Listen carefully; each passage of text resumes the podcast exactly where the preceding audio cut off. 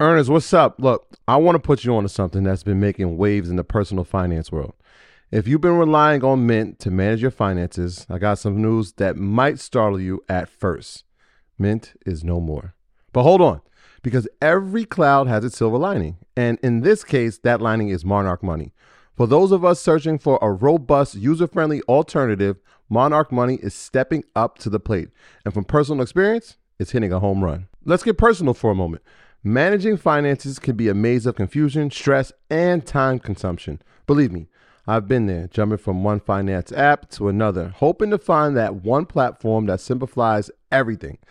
Then came Monarch Money. Its ease of use, powerful features, and sleek design transformed my approach to managing finances.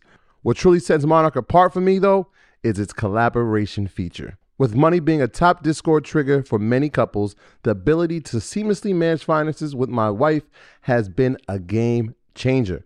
No extra costs, just shared goals and clarity. But Monarch isn't just about managing your current finances, it's about building your future. Saving for that dream house, your wedding, or a once in a lifetime vacation becomes not just a possibility, but a reality with Monarch's intuitive tools. It's no wonder the Wall Street Journal held it as the best app for savings growth. Monarch Money represents the next evolution in personal finance apps. It's an ad free haven where your experience is the priority, constantly refined based on real user feedback.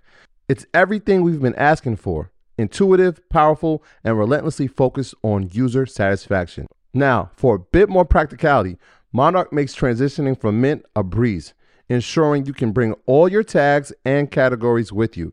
Its intuitive design, customization options, and commitment to privacy and an ad free experience make it stand out in the sea of competitors. Look, after trying out Monarch for myself, I understand why it's the top rated personal finance app. And right now, get an extended 30 day free trial when you go to monarchmoney.com slash leisure. That's M O N A R C H M O N E Y dot com slash leisure for your extended 30 day free trial. Earners, what's up? Y'all know I'm big on doing your research, sharing your research, and giving credit to where you found the research. But I always get asked the same question Where do I start with the research? And the answer is easy it's our sponsor, Yahoo Finance. Whether I'm tracking the daily movement of my favorite companies, doing technical analysis with their easy to use charting platform, or checking balance sheets, Yahoo Finance makes something very complex simplified. For more than 25 years, Yahoo Finance has been the brand behind every great investor. Whether you're a seasoned investor or you're looking for extra guidance, Yahoo Finance gives you all the tools and data you need in one place. They're the number one finance destination producing a holistic look at the financial news cycle, including breaking news, original editorial perspectives, analyst ratings, independent research, customizable charts, and so much more. You could actually securely link your brokerage accounts for a unified view of your wealth, including your 401k and other investments. A comprehensive perspective is what sets apart great investors. And it's how Yahoo Finance ensures you have the insight to look at your wealth in its entirety. With a community of over 90 million users each month, the real strength is helping you on your way to financial success. For comprehensive financial news and analysis, visit the brand behind every great investor, yahoofinance.com. The number one financial destination. That's yahoofinance.com. You heard me, yahoofinance.com. Don't wait. Don't hesitate. I use it. You should go over there and start using it now.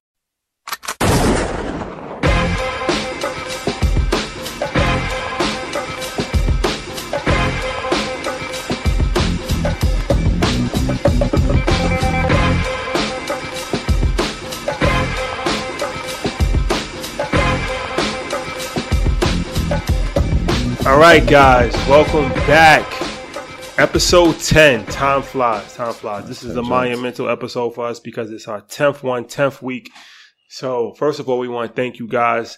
Our growth has been tremendous um, on all audio platforms, on YouTube, on Instagram, Mm-hmm. 10 weeks in, and, you know, we're hitting the ground running. So, that's only because you guys are spreading the word. So, thank you. Thank you. Yeah, thanks to everybody who's been supporting um, hitting our website up, getting the merch. We really appreciate it. Thank you so much. All right. So we're going to jump into it this week with one of the biggest topics of discussion, which is a massive college cheating scandal, uh, college admissions cheating scandal, and it reaches pretty broad reaching. Uh, it's the biggest one in American history. Yeah. FBI probe. So I put it on my Instagram.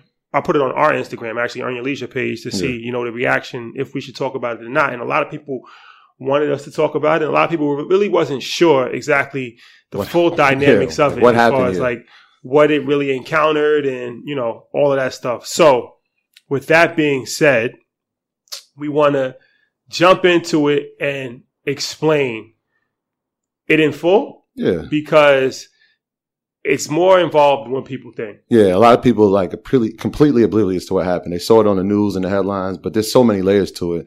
And hopefully we'll, we'll be able to explain that to you in a way that you can understand and digest. All right. So you want to start it off? Yeah, so we'll start with um by the FBI finding this out by mistake, completely by mistake. It was just a happenstance.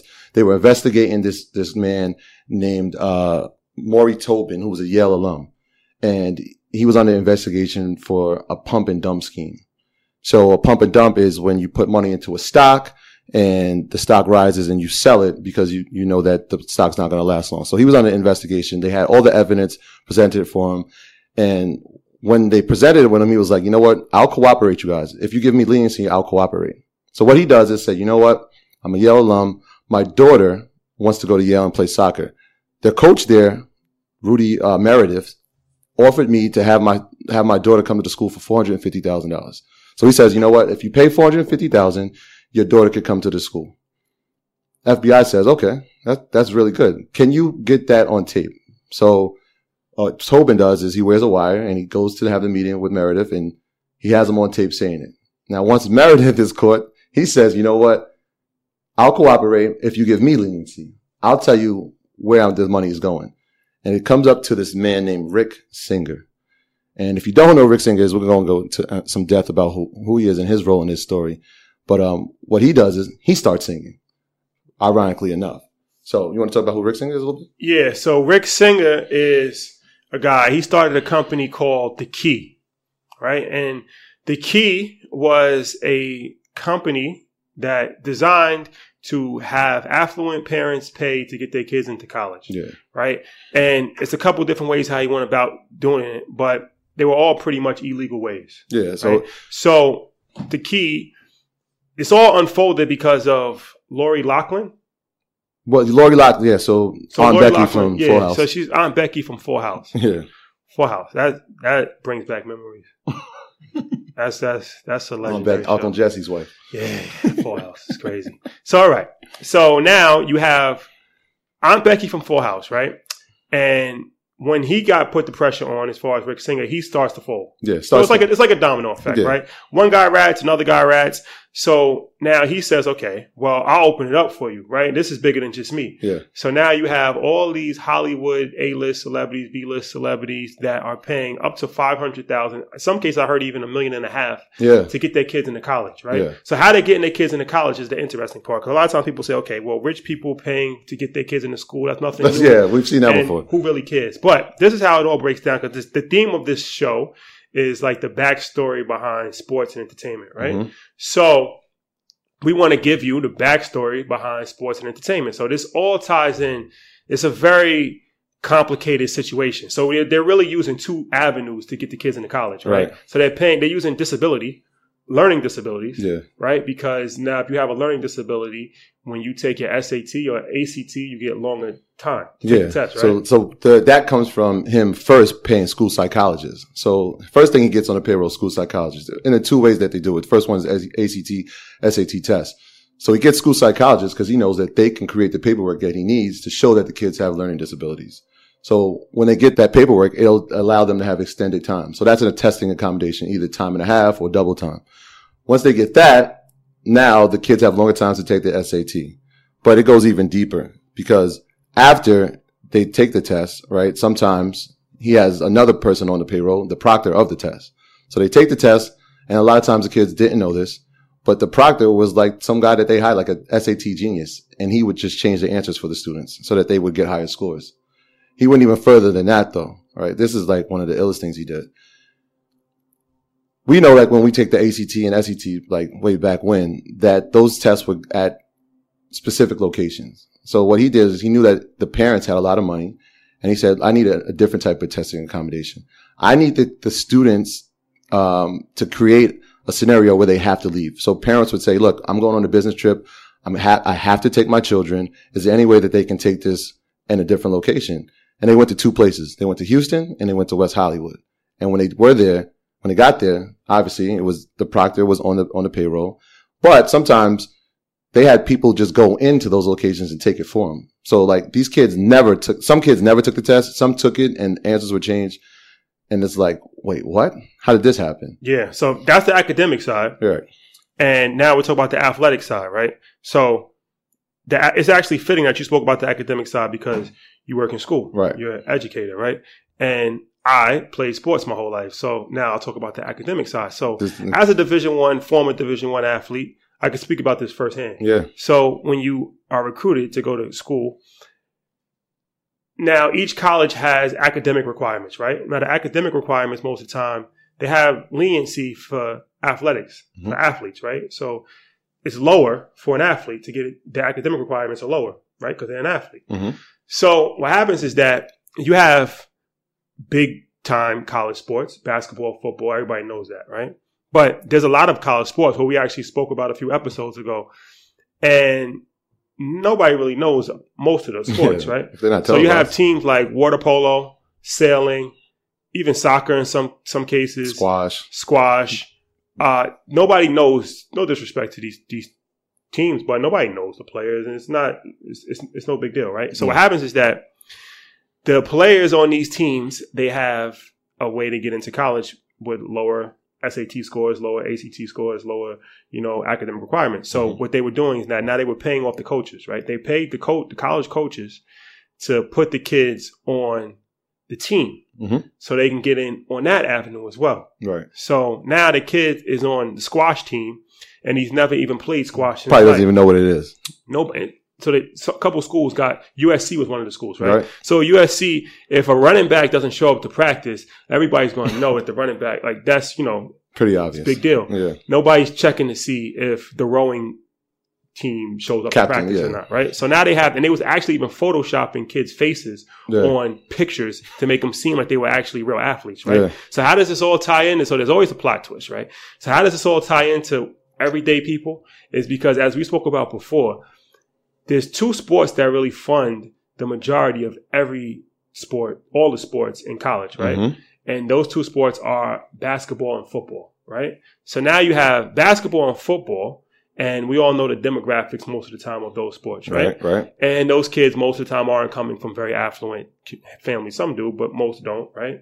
Middle class, low class, poor families. So now you have those those two programs are funding the other programs like water polo, squash, sailing, all those teams, right? Mhm. So now the funds that they're getting and it's helping them run their their programs, the wealthy parents are paying those coaches to let their kids on the team, even though those kids aren't actually on the team, Yeah. just to get into college Right. right? So it all ties into the idea of America and the weird combination of sports and education. It's Yeah. not normal to have sports and education tied together in any part of the world other than America, Mhm. right? So part of the cheating scandal also was IMG Academy in Florida. You know that school. Yes.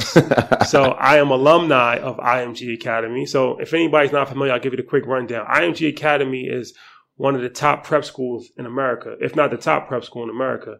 And they have a different approach, whereas they build the academics around the sports, Mhm. right? So sports is your main focus. You go to school for whatever sport you're playing. And then they kind of tailor make your athletic, your academic requirements around your sport. So you train for most of the day and then you go to school for like part time almost, right? Yeah. So it's a unique situation. So they had the head of academic uh, enrollment for colleges, something. He had a title, something like that. Long story short, he was taking tests for kids to get them into college, Right. right? At, at IMG. So now it all comes down to this is a billion dollar business, as we said before, the NCAA and college sports, right? So now college sports is all being tied in with wealthy parents paying for their kids to go to college and they're using it on the back of athletics to get their kids in via 100,000, 500,000, Yeah. $700,000 that's Yeah. going to coaches. So now everybody's getting paid in this whole situation Except except for the athletes Yeah. that's making all this possible. yeah, the tennis coach at uh, Texas, right, University of Texas, ninety thousand. He's a tennis coach. He got ninety thousand for a kid to get into the school. Who's ever watched a tennis match from Texas? Like, you know what I'm saying? Like, it just doesn't make any sense. Yeah, yeah. So so yeah, so it's it's it's a very it's a very complicated Yeah, it, I mean, it reeks of elitism um, it, and privilege. But the the question like that I had was the, like the why. Why are they even doing this, right? Because if you think about it, when you have families who come from affluent neighborhoods and they come from wealth, college is kind of not even a necessity, right? You've already accumulated, your family has already accumulated wealth. Going to college won't guarantee that you accumulate any more wealth, right? If you have $500,000 to pay the coach, then why are you going to college? Right? Or you could be learning a skill doing something else. Whereas every time a kid like that gets in, you have a kid who's busted their tail throughout their entire scholastic career to have the opportunity and now they don't. You know what I'm saying? So it's like when a middle class or people from low socioeconomic environments, when they go to college, it's like that's our ticket to middle class. Like we have to go to college because it'll give us a good job and we can live a middle class, quote unquote, life. And it's like, all right, well, college is the key. Well, you already have that. So like, what's the why is like kind of puzzling to me. And also, I mean, we talked about basketball and football funding these these programs, but what about the kids that's actually trying to get into college via squash? Or Right. rowing? Like, Like- it's taking a spot from another kid Right. to get in because you got a kid on the team that's not even on the team. Yeah, they didn't release the kids' names, but like the one of the, the students at USC, when he went to a, the admissions office, they were like, "Oh," they looked at his transcript and said, "Oh, you, oh, you're on the, you run track," and he was like, "What? I don't, I don't know what you're talking about." So sometimes the kids didn't know. In fact, in Wake Forest, one of the students who's in the investigation, they allowed her to stay at the school because they found no evidence that she knew that her parents had paid for her to, to be there. So it's like crazy because like, how do you, what do you do? How do you reverse that? Because String, Sting, Singer's been doing it for 25 years. He's has 800 clients. He's made 25 million off of this scheme. What do you, do you revoke those degrees to the kids who, who got paid? Right? How do you do it?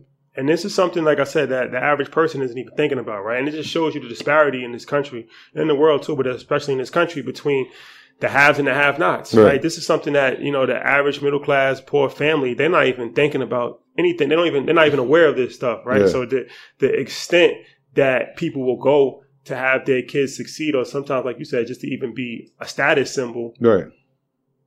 it's obvious that it's not a, a fair playing field. Yeah. Like that's that, like, like, like what you said, the status symbol, like my kid is in Yale or my kid went to Harvard or he got into USC. It's like, really? Like this kid, there's kids who are really actually trying to get that done.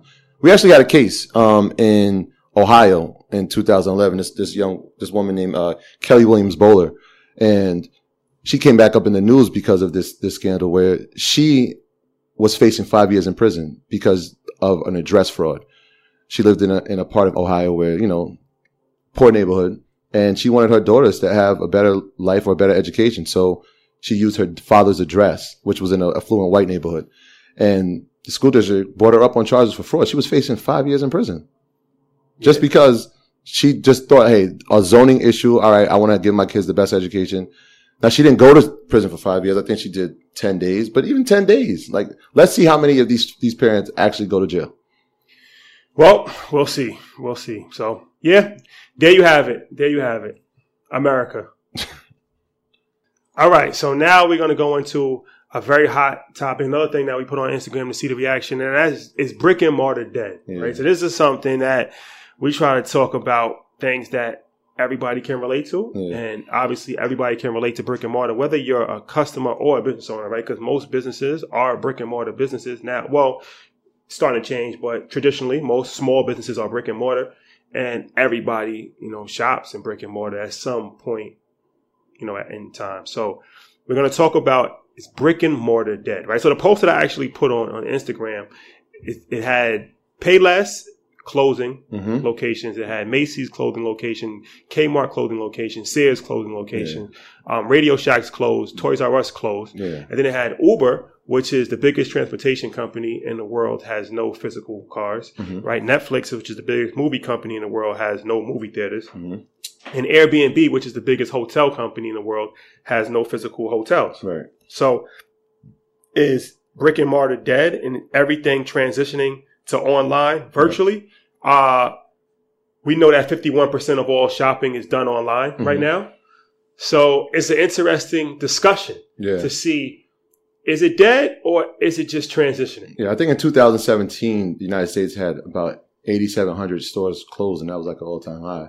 And we're in March, and we already have over 5,000 store closings already in 2019. So this is probably a record year for that. So is it dead? I don't know. Uh, is it adjusting? That's a better question. And I think we have some cases where we might see that it is adjusting. Yeah. So, all right. So brick and mortar, right? In my opinion, we'll just jump right into it. Is it dead? No.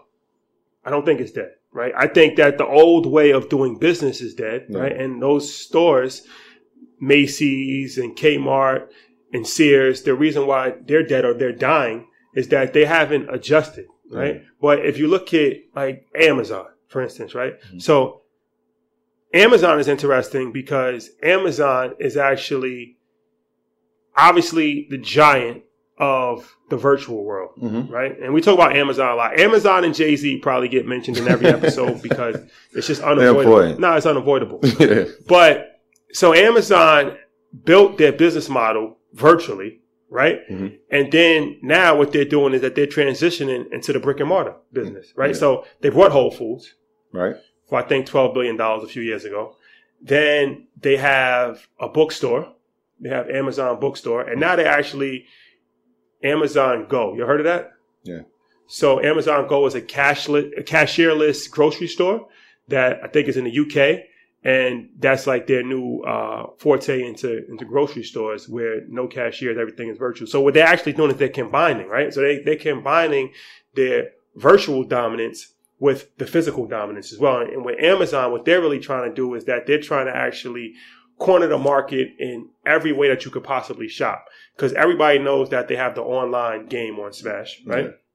So now they have Amazon Echo. So Amazon Echo, if anybody's not familiar, that's like Alexa, where it's like a voice thing that Voice you activated. yeah, voice activated thing you speak to. You can give orders and you can order stuff via that way. Yeah. Then they have Dash Button. A lot of people don't even know what Dash Button is. Dash Button is only for Amazon Prime members. It's it's the best way I can describe it is like a USB with a button on it, right? And they ship it to you with items that you buy a lot of. So if you buy a lot of Pop Tarts, then you'll get a dash button with your Pop Tarts. And when your Pop Tarts is running low, when your Pop Tarts runs up, you just hit the dash button and more Pop Tarts gets, gets sent to you. Two days. Yeah. So it's the same thing, cereal, Yeah. anything that you can think of. So you don't even have to go online. You don't have to give a voice. All you have to do is just literally press a button. Yeah. And now, and then they have the physical store. So they really, those four things combined, they're going to corner the market with any way that a person could actually shop. Yeah. They're going to be involved. And then also they want to move into fashion. And that's an interesting. And cosmetics as well. Yes, Yeah. cosmetic as well. So people still like to feel the fabric and still try things on, even though a lot of times people shop online. Yeah. Me personally, I do both. So with Amazon moving into the physical locations, that's going to help them out with fashion as Yeah, well. they said that you can, uh, they can send you the clothes, you can try them on, and if you don't like them, send it back. I believe.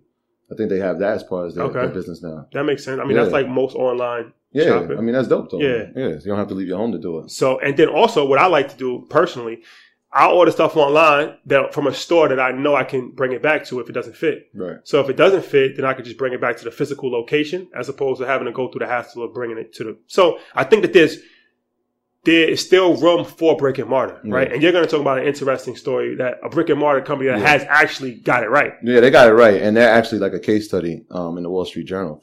But um, a couple of ones that didn't work, you said, were like Macy's clothing store, JC Penney's clothing store, Kmart.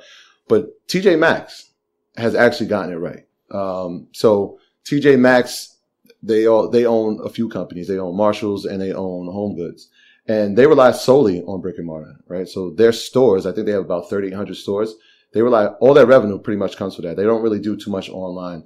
Um, advertising or trying to build their site.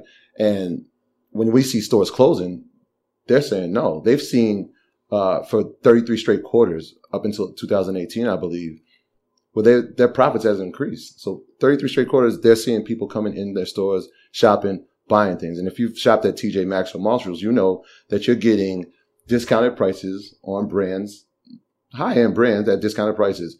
But the brilliant strategy that they use is they turn it into a shopping hunt. It's like you go into these stores and it's like, hey, I found a bargain here. Whereas, right? Whereas in like stores like JC Penney's, it's like, hey, this is the polo section. This is the Nike section. This is Tommy Hilfiger section. TJ Maxx is like, you know what? We're going to call this activewear and we're going to put all those brands there and you go hunt for the deal. So sometimes you'll find things in there that's like, oh, this is 60% off. All right. That's a bargain. Now, if I buy it and you go and you might not find it because it's like, that's the point of the scavenger hunt. It's like, all right, well, I got it now. You got to wait. The other thing that they do is they reinvent their inventory. They get new inventory like every 21 days. So like stores like Macy's and JC Penney, they don't have that type of turnover. So TJ Maxx is like their inventory's coming in, it's limited. People know that they're going to get a bargain there. They get it. 21 days later, it's gone. All of it. And then they get more in, right? So like their sales have exceeded Nordstrom and JC Penney's combined. TJ Maxx, nobody's even thinking about that. Right. Right. So like that's key. So if, if it's, if it's dead, then how is this thriving? They've got it right. TJ Maxx, you know what I always think about TJ Maxx? When I was young, they pioneered the layaway system. Remember that? Yeah, I don't know if you, I don't know if you, I don't know if you did that, but I did that before. I did that on when, a TV when I was a from, kid from Kmart. I did that on clothes. To When I was- TJ Maxx? Yes, they had a layaway system where you can put clothes on layaway. Yeah. I don't, they still do I don't know, but uh, yeah, that's how important fashion was yeah. as a kid. Yeah. So we, so there, there are some other companies that have that model of like, we'll bring a bunch of brands into a store, like a Syms, which is out of business, and Filene's Basement, they're out of business. And if you look at that, their strategy, like their, their stores were so big and everything was everywhere. Whereas in TJ Maxx, you can look up, all right, that's the women's section, that's men's section, this is kids, activewear. It's very concentrated and it, it's easy to find the things. Um, so like, like I said, they're succeeding. Yeah, that's one of the problems, especially like with Sears, yeah. is that it's hard to be a master of all trades, right? So you go into Sears, you can buy tires, you can buy swimming wear, Right. you can buy, and, and there's, there's nobody to help you. You got to try and figure it out on your own, and it becomes difficult. Yeah, It becomes very difficult. Yeah, so like that that strategy, like and like I said, that's an article. Like they're trying to figure out how are they doing this, right? If brick and mortar is dead, then how is TJ Maxx thriving? So TJ Maxx is thriving, and I wanted to bring it closer to because we try to relate to the everyday people, mm-hmm. right? And brick and mortar. So there's three types of brick and mortar businesses that most entrepreneurs that's just getting started, especially you know in our community, they always want to start, right? And that is a restaurant, I knew he was gonna say that. that's a hair salon or barbershop, Yep, and a clothing store. Mm-hmm. sounds Pretty, about right. pretty common, right? Sounds about right. So, all right. We've all seen how barbershops and hair salons are cash cows. Yeah. Right? Especially hair salons. We have to do a whole thing about that. But the, That's a billion dollars. yeah. that's a like personally, I know that. no, especially black women's hair. That is a billion dollar industry. We should have an episode on that. And that's a fact. Yeah, Um, and barbershops, a long staple in the community. Restaurants, one of the hardest businesses to succeed in. We're going to have, we got a, a special situation about the restaurant. yeah. But um, everybody, for some reason, they still want to open restaurants. I don't know why, but you see one restaurant succeed, you see a hundred fail, hmm and then the clothing store, right? So clothing store. So I'm gonna tell a personal story about the clothing store. So for people that don't know, I'm a financial advisor. That's what I do for a living, right? So I had a young lady come into my office a few months ago, and she's a social media influencer. I won't say her name, but she's a social media influencer. She's real big on social media. She has around like let's say 2.5 million followers on Instagram. So she comes to me and she's having problems with her business, right? So we're talking about the business and I'm getting the information. We're going over the numbers and she's bleeding money on her clothing store. She has a clothing store, Mhm. right? So she has a clothing store in the suburbs of New York and she's paying $12,000 a month in rent in a, in a mall. And her overhead, she has, you know, overhead about total probably twenty thousand dollars a month, right? And I'm telling her like, well, why don't you just do it online? And she was saying how online she used to make like eight thousand dollars a month online, Yeah. right? Before she actually had the store. So you don't have to be a rocket scientist to figure this out. So I'm like, okay, you have 2.5 million followers on Instagram, right? Now New York is probably your biggest market because you're from New York, Mm-hmm. but your store is not even in the city; it's in the suburbs, right? So probably let's say 2% of your followers can actually go to your physical location, right? So you're not leveraging your social media power, Right. right? Why don't you have an online presence where any follower, no matter where they live, whether it's Germany, Australia, California, Connecticut, they can shop online 24 hours a day, right? You have a physical location, you're already limiting yourself Right. geographically. That's what we right? said. Like that's episode one. Can the consumer get the product? Well, yeah, exactly. That's the biggest thing. Can the consumer get the product? So Yeah. you're already limiting yourself geographically, Yeah. right? Now, not only are you limiting yourself geographically, you're spending a ton of money on overhead, right? And that's the problem with brick and mortar. So this is the real problem with brick and mortar is that the money that is being spent on overhead, you're not bringing enough revenue in. So now you have to see if it really makes sense. And this is why a lot of restaurants, this is why most businesses fail regardless, but it's harder for brick and mortar businesses because now you have to pay your rent every month regardless. You got to pay your cable bill, your light bill, you got to pay your employees every month, whether you make money or not, right? So you have a good month, okay. If you have a bad month, nobody wants to hear, you still got to Still pay need that money. right? Where you have an online business, you have expenses, but nowhere near the brick and mortar. So especially for something like clothes, we look at Fashion Nova. We talked about Fashion Nova before, Yeah. but I don't. I personally don't see how it makes sense for a brick and mortar fashion business to, to, to succeed. Not to say Yeah. that it can't succeed, but it would have to be really tied in with an online presence Yeah. and just have like a flagship store. Like Fashion Nova has like four stores, Yeah. but those are more like flagship stores, right? I don't personally see how it makes sense to have a brick and mortar as your sole only store Yeah. for something like fashion. So, so what we're seeing now is that people are starting online, like these small business. They start online, and when they generate enough revenue, then they'll create a store, a brick and mortar store, because it's like, all right, now, and this is one of the keys that people are trying to adapt to is like, we have to create an experience for these customers for them to come. So, like, yeah, that that young lady might have that store in New York, but if they're having experiences in that store that they can only get there, then people might fly Well, to come. Yeah, you got to have something special, have right? Like there's there's a, a donut shop in in New York, and it's called it's Cronuts actually, which Yeah. is a combination between croissants and donuts. Exactly. Long story short, people wait on online at like five o'clock in the morning. They only sell like hundred per day. It's limited. You got to have some kind of gimmick, something like that. So people But- are coming from all over. Oh, but you also have to combine. Like even if we look at the restaurant business, right? So now Uber Eats is killing it, right? So now you have a physical location where you're making food, but people can still go on the app and order it, and now you have a delivery service that's delivering them food as well. And even if you look at the meal prep business, that's huge as far as even mailing people um, food. Like so, you I think in order to survive in today's climate, you have to at the very least combine both. Yeah. You can't just be brick and mortar. Yeah, adapt and adjust. You have to adapt and adjust, but I don't think brick and mortar is totally dead. But I think in some industries it just doesn't make sense, Yeah, well, in we- my opinion. If we look at the number one company in the world, Apple, they keep building stores. So it's like, what, you know what I mean? Like this, this isn't going anywhere. And Apple has a unique model, right? They have this, this customer, when they hire employees, they have this model. They live by the acronym APPLE. E. So what that means is like the first A is number one, we have to approach the customer. So if you've ever walked into an Apple store, you'll notice that there's a lot of employees in there. So there's enough for everybody to have a one-on-one relationship with the with the employee. The second thing is that they probe. So they'll listen. Hey, why are you here today? Can we help you with something? The next thing is present. After they hear what you uh, come to the store for, then they'll say, all right, well, here are some things that can help you. Here's a product that can help what you're trying to do. The next thing they do is they listen, right? They listen to say, all right, well, you've told me the problem. I've given you a solution. What do you think about it? Right? Usually people buy the product or they'll say, you know what, I'll come back. And then that leads to the E. It's like the end. Hey, thank you for coming. I, love to see you come back. And a lot of times Apple customers are loyal. They'll come back just because of the customer service. And while they wait, which is unique to Apple, they can use the products. Like how many times are you go in the stores and kids are, or adults are using the products while they're waiting, or they're taking a class at the store while they're waiting. So you got to have these in-store experiences that are unique to your store to generate the customer. So it doesn't matter, like if you have a great online presence, you can't get this experience anywhere else but coming to the store. That's pretty powerful.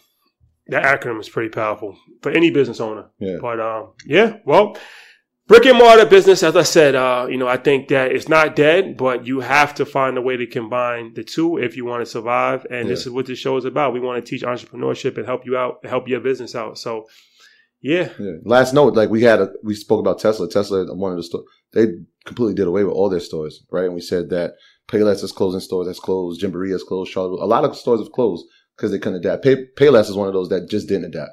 Online experience was terrible. They were still relying on print ad. They couldn't adapt. So you saw what happened to them. yeah. Well, it's a jungle out here. Got to survive. All right, ladies and gentlemen, it's our favorite time of the episode, story time.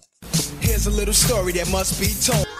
Listen up, gangsters and honeys with your hair done. Best storyteller, thug narrator, my style's greater. Greater, greater, greater, greater. All right, boys and girls.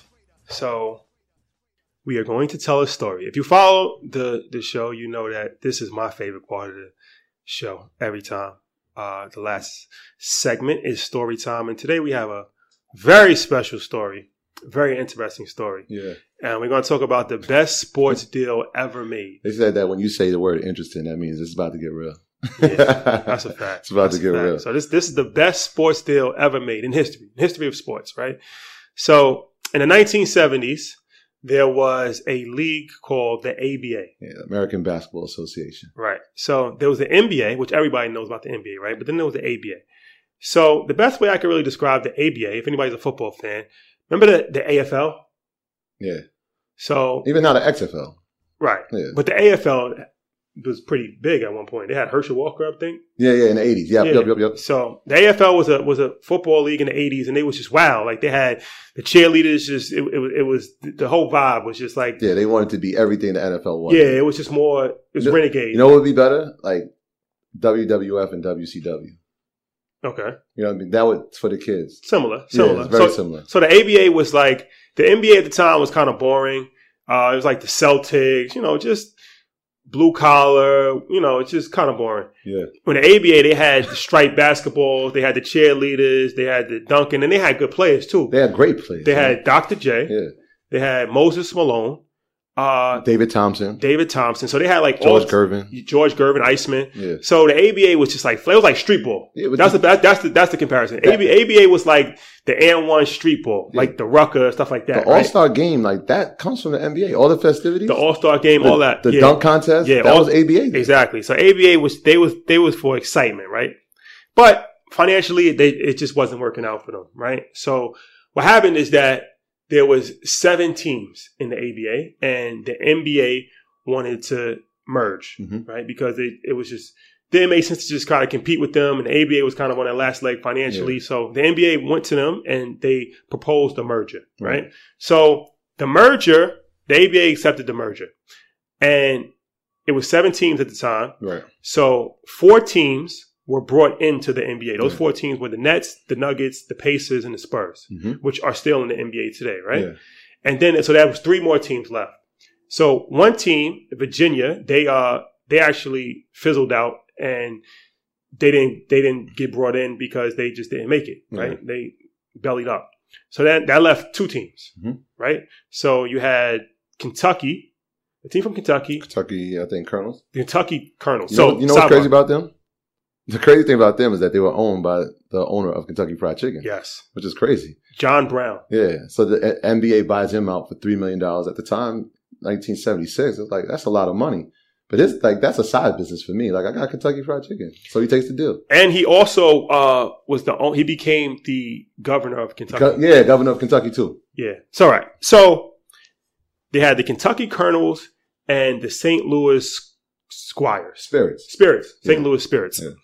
So they offer the Kentucky team and the St. Louis team $3 million as a buyout. Yeah. Kentucky takes it, right? Right. St. Louis says not so fast. Yeah. We, we, we, not interested. Yeah. Not interested. Well, the, the, they said no because they had the vision. They were like, look. Well, before we even go to that, before we go Oh, to that. So they said no, right? But they had good talent. Yeah, yeah. They had Moses Malone, a few other players, right? Yeah, that, I think that was his rookie year, 1976. He's the first man child. like Yeah. the first. He's the first person to come from high, high school, school, right? He's the first man to, to professional. yeah, Right. So so they rejected it, right? And the owners of the team, they had, it was two brothers, Mhm. Ozzie and Dan. And um, what's the last name? Silna, Silner. the Silna brothers. Osney and Dan Silner. So what they negotiated was a two million dollar buyout, and a part of the four teams that were going into the NBA, TV rights.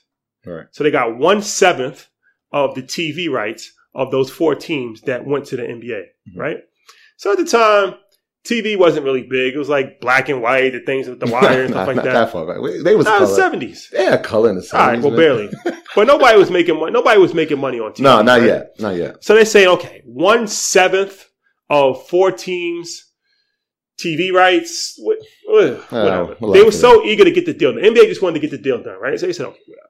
give them two million and give them one seventh and let it, you know, Yeah. let them go on their way. Yeah, at that time, I think the biggest star in the NBA, you have Oscar Robertson, uh, uh, Kareem Abdul-Jabbar, and uh, Dr. J is right there on that line of becoming superstar. Bill Russell probably is one of the biggest stars too. Yeah. Not Bill Russell, Bill uh, Walton.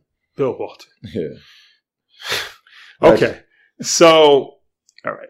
So now, this is 1976. 76. It's 1976.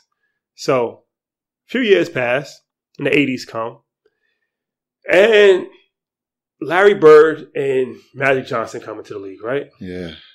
And the NBA changes forever, right? Yeah. And then a few years after Larry Bird and Magic Johnson come into the league, There's this guy, Michael Jordan. Michael Jeffrey Jordan. And then the league changes even more forever, Yeah, right? as far as, as, yeah, obviously the landscape and now TV. So now television, television comes into play, right? And you have a network called ESPN, and now sports is just American television staple, Yeah. right? Everybody watches sports on TV now in the eighties, nineties. So now, what happened as nobody would ever watch sports on TV? Let's just give these Yeah. guys one seventh. They ended up as the, the league grew. So the league grew to thirty teams, right? yeah. So their TV revenue, those the two brothers, equal two percent of the total TV revenue Right. for the NBA, right. Right. Right. So every year they got two percent of TV revenue in perpetuity. That was the best part of the deal. Yeah. It was in perpetuity. It was no end date. It's Yeah. forever. They Per- start, So you want to just tell them what perpetuity is? Some people It- don't even know. yeah, perpetuity means forever. Continuous. That's the easy answer. That's the quick. Continuous That's cash the quick flow. answer. So, Yeah. so, so now they have two percent of all NBA TV revenue forever, right? So this thing is one of the most embarrassing things that the NBA has ever dealt with, right? Mm. Because they end up paying these guys three hundred million dollars Right from the from, from nine, the start from from nineteen seventy six to Yeah. two thousand fourteen. The, the crazy part is that for, from 76 to 79, they didn't make a dollar. But from 80 to 97, or, or 80 to like 2000, it's 2000, 300 million. 300 million. 2014, it, it was 300 million, right? So finally, 2014, the NBA, they're going to re up on the TV deal, right? Right. So like they're about to, they had a few uh, TV deals prior. They had one with NBC, um, and then they had one with ESPN. And like you, like you said, sports were built off of that. Like that's a 24 7 sports network. So you could imagine like people are going to be consuming sports at an all time high. But in 2014, they re up with uh, Turner Sports and ESPN, a nine year deal for $24 billion. Right. So right before they do that, they say, okay, we have to get away from this deal because we've been bleeding money for 30 years and it's only going to get worse as we continue to grow. And now they see that, okay, the TV deals is going to keep getting bigger and bigger, right? Right. And we're not going to keep paying these guys 2% forever, right? so we got to get away from this. So they agree on a deal in 2014 for a lump sum buyout of $500 million, right? So now you add the 300 million that they got up into 2014. Add that number up Then you the add one. the 500 million. So they got 800 million dollars. They got 800 million dollars on a 3 million dollar deal. Yeah. $3 million buyout originally that they turned down. They ended up getting 800 million. the NBA didn't even have to have this problem. They didn't even have to. Like they wanted to buy teams. They wanted to buy Detroit in the late seventies. They wanted to buy uh, the Jersey Nets at that time in the nineties. They would have had been owners. At, in two thousand two, uh, 2010, they had accumulated almost 300 million. They were worth more than the Indiana Pacers were. No, but the best part about the story is that so they make eight hundred million dollars from the NBA without any overhead. no, a team that nobody's heard of, a phantom team that nobody's heard of. Straight profit. No, no players, no roster, no overhead, no building, nothing. They literally made almost a billion dollars just cause. Chilling, yeah. Just cause. Yeah. forever. So many people say, okay, well, why did they take the buyout? They could have just kept this going forever, right? So the guy, one of the guys died, rest in peace, a couple Yeah. years ago. So I think, you know, he probably gets to a point where it's like, okay, I'm about to die soon. So I might as well just get Yeah. 500 million up front. That's like enough in for the, my they're in late seventies. Yeah, you know, it's all right. And then also, it was a headache for them because they hired lawyers. They kept going back and forth because they felt like the NBA was kind of cheating them with the numbers and it Mhm. wasn't correct. So they that was kind of and then their name was always associated with that. They didn't really want to be associated with that forever. I wouldn't mind. yeah, it's not a bad they kind of wanted to just get it over with. Uh, but in life, there's ups and downs, right?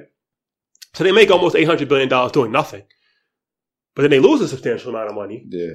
They, From they, they connect with this The guy, notorious the notorious one, Bernie Madoff. Bernie Madoff. Yeah. Bernie Madoff. So Bernie Madoff burns him pretty bad. Yeah, man. Bernie Madoff burns him pretty bad, and they lose a lot of money with Bernie Madoff. Yeah, they said thank God they didn't lose it all because they would they had diversified their portfolio, Yeah. which is good. Um, but they did lose a substantial amount with Bernie. They lost a lot. Yeah, what are you doing? 250? 250 years? yeah, he's doing a lot. He's doing a lot of time. Yeah, Bernie Madoff plays a part in Mets as well. yeah. The Wilpon family lost a lot of money. We'll talk that. about some. We'll talk about that sometime. Yeah. But so yeah. So but hey, they won. Even though they lost a lot of money with Bernie Madoff, they still won Yeah, in the in the grand scheme of things. And it's a good story. And how we bring it back to the everyday person is that we always talk about equity, right? And the power of equity and the power of delayed gratification, not taking everything up front. Mhm. So they still got two million dollars up front, but that TV deal that they struck was Mm. brilliant, right? It ended up netting them almost a billion dollars. So the guy from KFC, I mean, he's filthy rich. I, I'm sure you know it's not the end of the world, but he has to be kicking himself or his family. I mean, you took three million dollars, and the other guys. How about the owners of the Virginia Squires? like they left before they could even get the two, the three million, the, the two million dollar offer to be bought out. Man. They were the owners.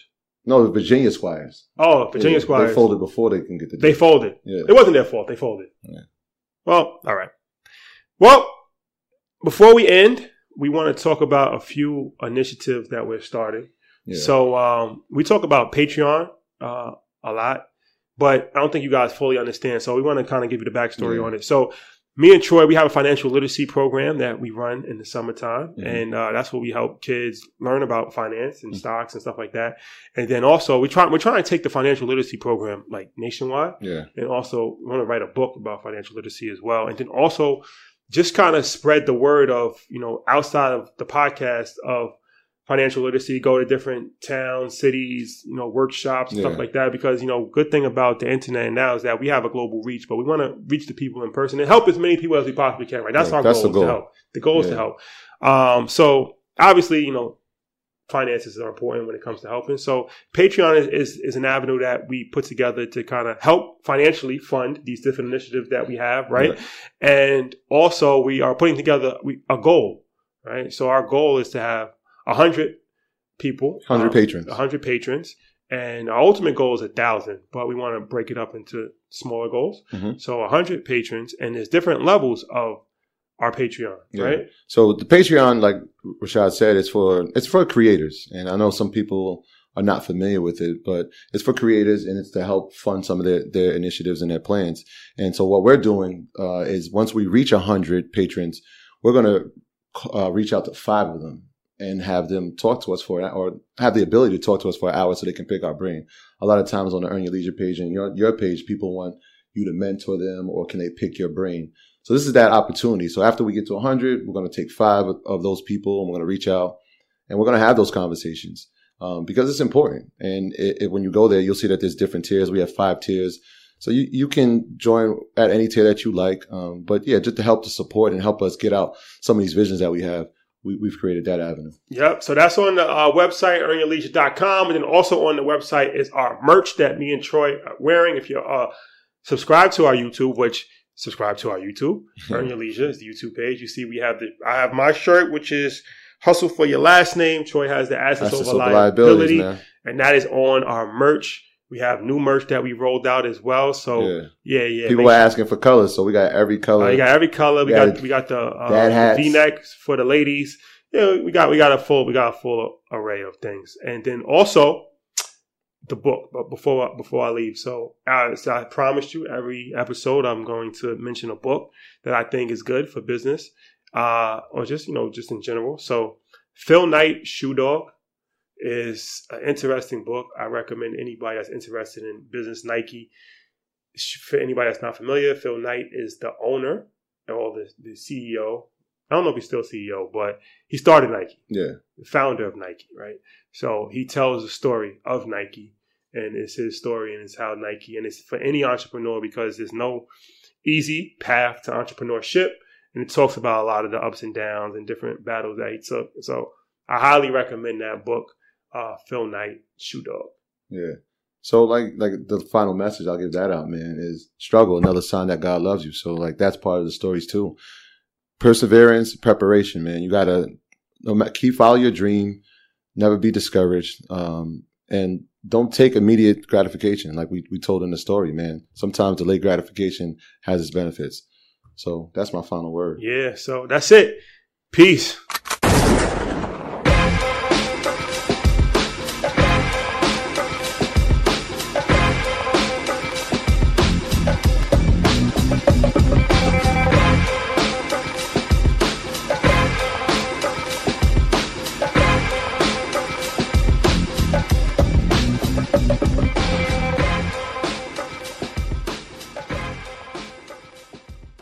This is the story of the one. As head of maintenance at a concert hall, he knows the show must always go on. That's why he works behind the scenes, ensuring every light is working, the HVAC is humming, and his facility shines. With Grainger's supplies and solutions for every challenge he faces, plus 24 7 customer support, his venue never misses a beat.